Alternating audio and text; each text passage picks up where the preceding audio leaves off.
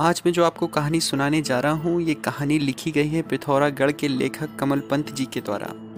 कहानी है सरकारी टीचर। जी आई सी पिथौरागढ़, मेरी स्कूलिंग का आखिरी पड़ाव, जहाँ मैंने कुछ अपने मौलिक अधिकारों को जाना, जैसे स्कूल बैग क्लासरूम में रखना ज़रूरी नहीं। साथ ही लेकर चलो तो इसके दो फ़ायदे होते हैं। पहला, टीचर जहाँ क्लास पढ़ाएगा, वहाँ बैग तुम्हारे पास होगा। दूसरा, बैग लेकर स्कूल से निकल लो, किसे पता चल रहा है। खैर इंटर कॉलेज वैसे भी आपकी डिग्री कॉलेज की पहली सीढ़ी होती है। प्रयोगशालाओं में पेंट जलाना हो या प्रैक्टिकल कॉपी चुराना, सब काम कैसे करने हैं, ये काम हर बच्चे का मौलिक अधिकार है। ये बात स्कूल में आकर ही पता चली। वैसे गुरुओं के बारे में कुछ भी लिखना पाप है, मगर ऐसे ही हँसी ठिठोली के लिए आज अपने कुछ मजाकिया गुरुओं का ज़िक्र करना चाहूँगा। जिनके अपने किस्से छात्रों के बीच इतने मशहूर थे कि वह खुद ब खुद अपने को हमारे सामने हँसी का पात्र बना देते थे।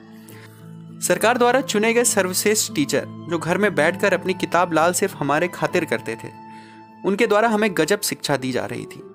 क्लास के 45 मिनट में 15 मिनट सिर्फ़ उपस्थिति दर्ज करने में कैसे खर्च करने हैं, ये कला सिर्फ़ वो टीचर ही जानते थे। हालाँकि उपस्थिति सुबह दर्ज हो जाती थी, मगर फिर भी कोई भागा या नहीं, ये तो चेक करना ही था। पंद्रह मिनट काटने के ही समझो। एक जॉनी वॉकर सी शकल वाले केस्टो मुखर्जी टाइप बड़े ज़बरदस्त अंग्रेज़ी अध्यापक हुआ करते थे। अंग्रेज़ी की जो भी पुस्तक लाते, उसका अंदर से हस्तलिखित संस्करण बनाया होता था।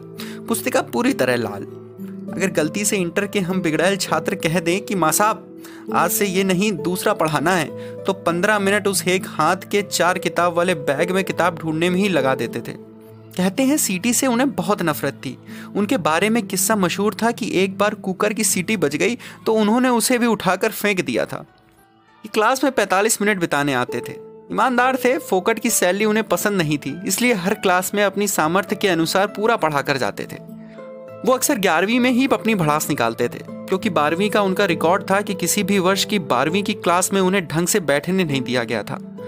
असल में उनकी सबसे बड़ी कमज़ोरी थी सीटी जो कि बच्चों को पता चल चुकी थी। अब ग्यारहवीं में बच्चे इसलिए क्लास में बैठते थे क्योंकि ग्यारहवीं की वार्षिक परीक्षा में फेल करने का अधिकार उनके पास था। हालाँकि वो पढ़ाते नहीं थे, बस पंद्रह मिनट अटेंडेंस के बाद आधा घंटा टाइम पास करते थे। फिर भी ग्यारहवीं के छात्रों को उनको झेलना मजबूरी थी, पर बारहवीं में ऐसी कोई मजबूरी नहीं थी।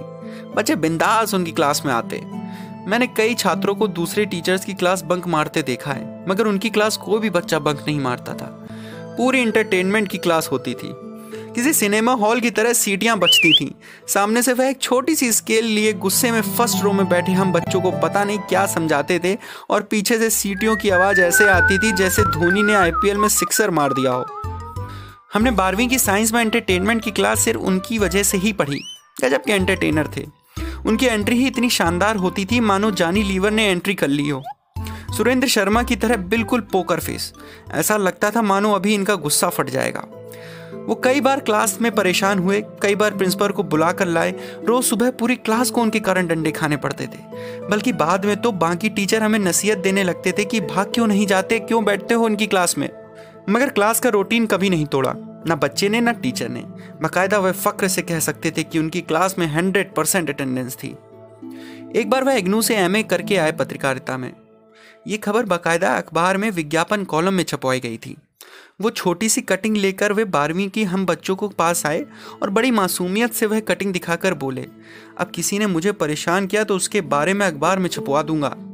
ऑर्थराइज पत्रकार ठहरा। अब उनके इस डायलॉग पे जो सीटियाँ पड़ी बाय गॉड फ़ैन फ़िल्म के फ़ैन वाले डायलॉग पर नहीं पड़ी होंगी। खैर, एक दूसरे टीचर थे। वह हमें नहीं पढ़ाते थे, मगर लगते बिल्कुल कादर खान की तरह थे। लाल रंग की यजती मोटर बाइक पे जब एंट्री मारते तो ऐसा लगता था अस्सी के दशक का कोई विलन लूट करने निकला हो। मुँह में गुटका हाथ में बाइक पाँव में बूट आँखों में चश्मा। किसी बॉलीवुड डायरेक्टर की नज़र पड़ जाती तो पक्का उन्हें विलन रख लेता। जबर लगते थे। वैसे काली अजदी में और निकलते थे, हमारे केमिस्ट्री के टीचर मगर उनकी पर्सनालिटी जरा हीरो वाली थी, इसलिए एक्सप्लेन करना बेकार है। उस समय जीआईसी में कोई कास्टिंग डायरेक्टर आ जाता तो उन्हें पूरी फ़िल्म की कास्टिंग मिल जाती। बस हीरोइन अपनी लानी पड़ती। हमारे पास angry young man type hero था, जो जब इंटर के लॉन्डो को पीटता था तो गजब का एक्शन दिखता था।